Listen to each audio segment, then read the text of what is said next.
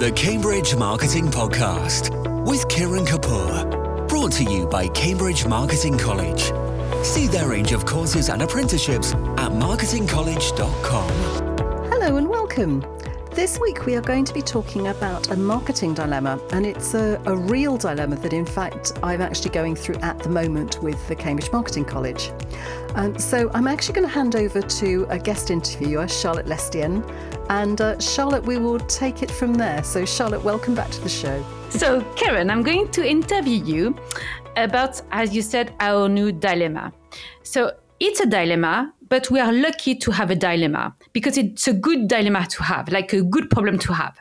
Mm. So we have just had an Ofsted expe- inspection. The report is now live. We are very happy and very proud about the outcomes. But the question is, what should we do about it? Should a college, should Cambridge Marketing College promote Ofsted?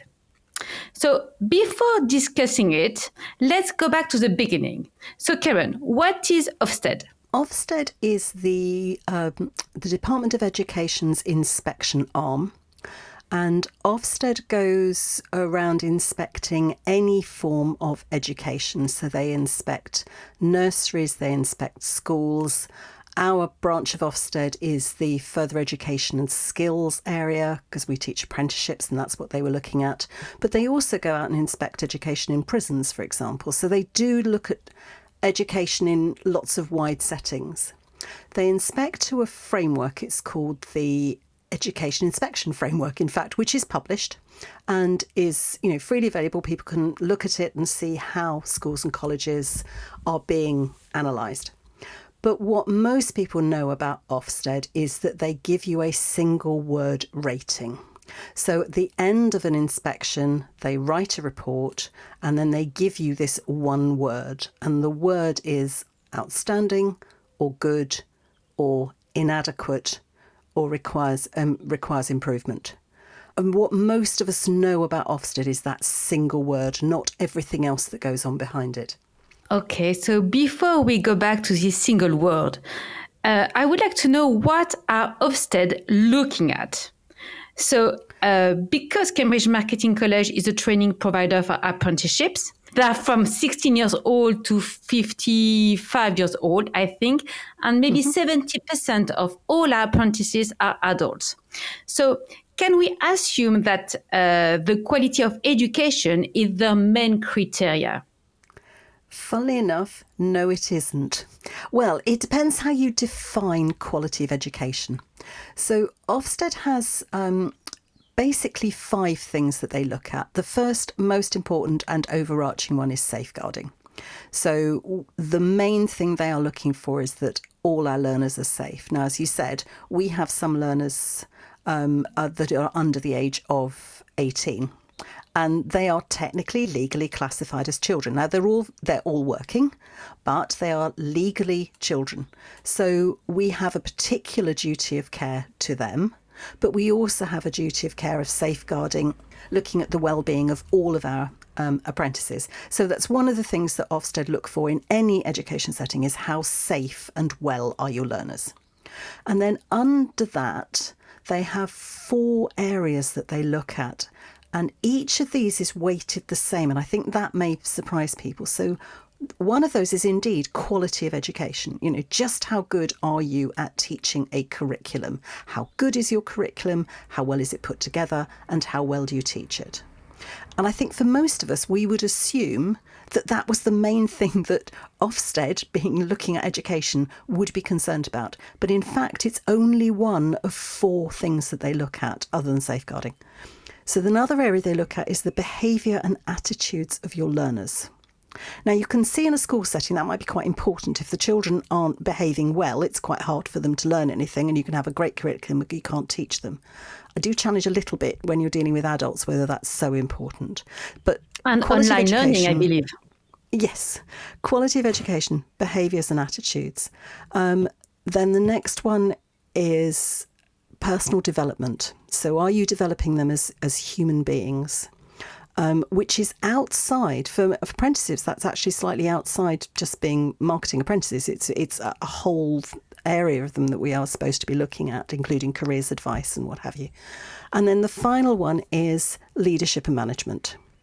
Um, very, very hard as a leader not to take that one incredibly personally. So those are the four areas um, they look for. Apart from safeguarding, you've got quality of education, um, behaviours and attitudes, personal development, and leadership and management. And each of those is weighted the same. That's surprising, effectively. Mm. Um, and can you let us know what happens in an Ofsted in- inspection? So, how long does it last? How many inspectors come? When do you know they're coming? Anything. Okay.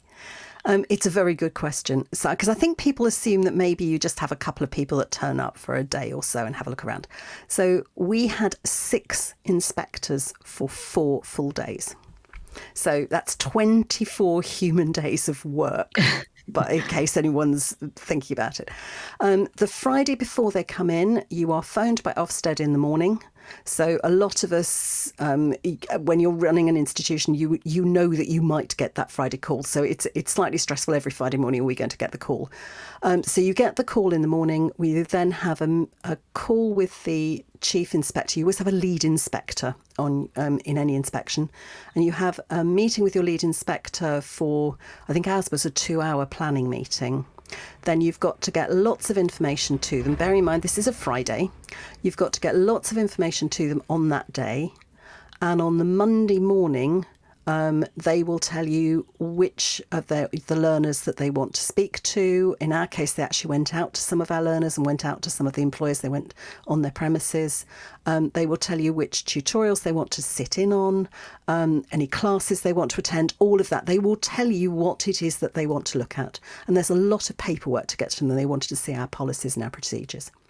So Tuesday morning, six inspectors arrive um, and the first thing as a leader I have to do is give them a, a, presentation, which is exactly 10 minutes long, telling them who we are and, and what we do. And actually, I thought that was a really good part of the inspection because it gave me a chance to talk about some of the jargon that we use, some of the things that we that we do. And then they are literally off. They have the absolute right to pop into any classroom, into any teaching session to talk to anybody that they wish to. They will quite naturally talk to the safeguarding, um, the designated safeguarding lead, which is the person that runs the safeguarding. Um, as the leader, I got grilled several times. They wanted to talk to our governor. So they, you know, there's a lot of interviewing that goes on. Um, so that's that's essentially how it works. And then on the Friday, you get told your um, they get given you're given your report um, verbally so you know what they found they do give you some recommendations which is very useful and then they give you that all important single word grade which you know is the bit that everyone is going to ask you about so I kind of understand why you didn't sleep very well on a lot during this week when they were with us. And I think on top of that, you ended up with a chest infection and it's not mm-hmm. really sorted yet. So yeah. why is it so intense? Why is it so intense to be inspected? There's several reasons. One is just the sheer numbers of people. I mean, I defy anybody to have 20, you know, six people for four days, 24 human days of work crawling over your business, you know they're going to find something because no business is perfect. Um, so you're always slightly on edge about what it is they're going to find. It you cannot get anything else done that week. I mean, they say keep running the institution as normal, but you just can't because uh, you know you're in regular meetings, you're in regular touch. I do feel that we had a very fair um, lead inspector, and I do feel that we were kept informed about what was going on. I can't criticise the people of, that did the inspection. In fact, I don't criticise them. I think they did they did a good job, but it is the pressure that you are under, and you know at the end of it there is that that grade. They have the, potential to, you know, completely and utterly end your business if at the end of that you come up with an inadequate or an overall requires improvement, you have some serious problems on your hands. People don't want to study with an institution that Ofsted has said is not adequate. Uh, quite understandably. Mm. So there's they have this incredible power that they just bring with them, and then the process itself, it's quite inquisitorial. Um, the meetings are very polite and they're very professional, but they are. I described it as being needled. You're constantly being pushed. It's like they're constantly pressing buttons. So yes, you you are glad when it's over then. yes, I mean you, were, in, you was, were um, also had a you you were also in um, had an inspector speak to you. How did you find it? Intense, mm. as you say. You are grilled. Ofsted was quite present in the news this past two months, and unfortunately, not in glowing terms. Can you explain what happened? Yes, and this is where our dilemma starts to come through. So, Ofsted has been around for a number of years now, and I think we've all just put up with it, to be honest. It's been very stressful. We talk about it being stressful, um, but it was just part and parcel of what you had to deal with. Very, very sadly, a head teacher took her own life before Christmas. Um, she, by all accounts, she ran an, an incredibly caring and supportive school. But before Christmas, she had an inspection. The inspectors, for whatever reason, um, decided they were going to downgrade the school from that one word outstanding to a one word inadequate. And they were particularly strict at the time that you couldn't talk to anybody else about what your grading was until the report was published. So, this particular head teacher had to live with this knowledge all the way through Christmas and into the new year knowing that at some it must have been she must have had this sort of sword hanging over her that at some stage that report was going to land. She was going to have to look at her her staff in the eye. She was going to have to look at parents across the playground. You know, and and it is very very serious. I mean you get an inadequate rating. Staff don't want to come and work for you. Parents don't want to send their children to that school quite understandably. So you you get there's a lot of pressure put on. Um, and very, very sadly, she decided that this was just too much pressure and she took her own life. This has set off a chain reaction against Ofsted where more and more head teachers are coming out and talking about how stressful it is. It's caused um, heart attacks, it's caused strokes, it's caused panic attacks. So that you, uh, one of the stresses is that you know the call comes on a Friday, so it, it sits over over heads, knowing that's going to happen. Most of the criticism has been around Ofsted in schools and recently in nursery settings. I haven't seen so much about the FE and skills section, which is the section that we were inspected by. But there's been a lot of backlash, and some head teachers have decided that they are just not going to play into the Ofsted game. So they've removed um, a lot of the marketing around having a, a good inspection outcome. Um, they have decided that they are you know, there's a big backlash against Ofsted. People are refusing to allow Ofsted on the premises. They are, you know, there's, it's been a, quite a big media story, and it left us with this massive dilemma about should we, therefore, be very big about the fact that actually our Ofsted inspection was had a good outcome. Yes, I understand. But now I'm not sure you said a joke or not, because a few weeks ago you said uh, that you will retire before the next Ofsted inspection. Is it a joke? So I don't know. What change would you like to see in the process so it is less brutal?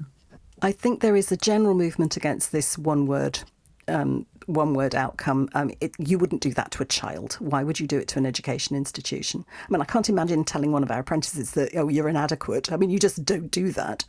Um, so I think losing that single word, perhaps they've been talking about having scorecards and things coming in. I think that will make a difference. Um, I would like it to be less inquisitorial and more consultative and supportive. If an if I mean for for 24 days we could have had say two inspectors come in for a couple of days, have a look at what we're doing, say, okay, you're missing this and this. We'll come back in, and then they can set the time scale. If it's really serious, we'll be back in a month. If it's not so serious, we'll be back in three months, six months, a year. And we'll come back and we'll just check how you're getting on. And then, if you still haven't done what we've asked for, we'll publish a rating against you. That would be fair enough. But it would take away this. Um, inquisitorial, very sort of scary thing. And actually, I think it would improve schools and colleges because you would be able to ask questions and say, well, how can I do that better? It would change the way that Ofsted are because at the moment they are inspectors, they are not consultants. But I think a consultative would be so much better. And you mentioned a few times the single word linked to the Ofsted report. So why is it so, so important? So with your mum's hat, when you needed to choose a school for your son, with the Cambridge Marketing College CEO's hat for our apprentices, the employers, but also the staff. So why is it so important? What uh, are you pleased and proud of our grading and what it is? Okay, so our single word grading is good. Um, we you get gradings under each of the headings. Our, our, report is published. It is openly available. If anybody wishes to read it, you can find it on the Ofsted website, and there's links from our website. Um, but our overall outcome for our apprentice provision was good, which makes us a good provider. And so, yes, I am incredibly proud of that. It, it's our first ever inspection. Um, we we learned a lot through the inspection, not least how stressful it was. Um, I, I was there were some moments during the inspection that took my breath away. One of the things the Ofsted does is they send out a survey, and they send it to all your learners, to your employers, um, to all your teaching staff, and they there's only about 36 hours for the people to complete this survey, and a third of our apprenticeships apprentices filled it in, um, and it's even higher proportion of our employers filled it in. Um, and that was breathtaking. And I remember you were getting a lot of the comments back from employers saying either, oh, sorry, I didn't manage to complete the survey, hope it goes well, or realise how important it is. So I found the time to complete the survey, and people wishing us good luck. And it was there were there were moments that were really really touching. The level of support the level of goodwill that came out of it. It's a it's a really weird team building experience which isn't one I want to repeat but there was definitely team building and bringing people together around around this sort of scary inspection. So yes I am absolutely thrilled with our outcome. Um, you know a an Ofsted good provider is amazing. Um, why it's important, I think I've already said that parents, of course, look at look at a grading. If you're given a grade on an institution, you're going to look at it.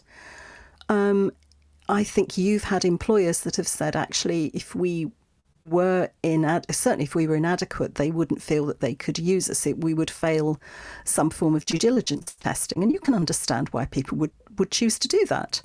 Um, and now with my with my CEO hat on, I understand much more about what goes on in the background. I would be much more aware of reading the report and trying to look at what the issues were because maybe I don't think that the reason that somebody's been marked down is actually as important to me. Um, but most of us will simply go on that single word. Of course we will, because that's what what we're given. If you were told something was gold, silver, or bronze, you'd look at the gold providers. If you're told there's outstanding, good, inadequate, um, you're going to look at the outstanding and good. Of course you are. So I think it is incredibly important, and I am very proud of our grading. Well done. so going back to our dilemma then. Uh, what do you think we should do? Should a college promote Ofsted? What do you think is appropriate? What should we do? It's been a really, really hard dilemma because only six months ago there wouldn't have been a question about it. You'd you'd got an you'd got an Ofsted good rating. You'd be shouting it from the hilltops. You know it was just that's fantastic, and the staff have all worked incredibly hard to get us to a position where we can get a good outcome.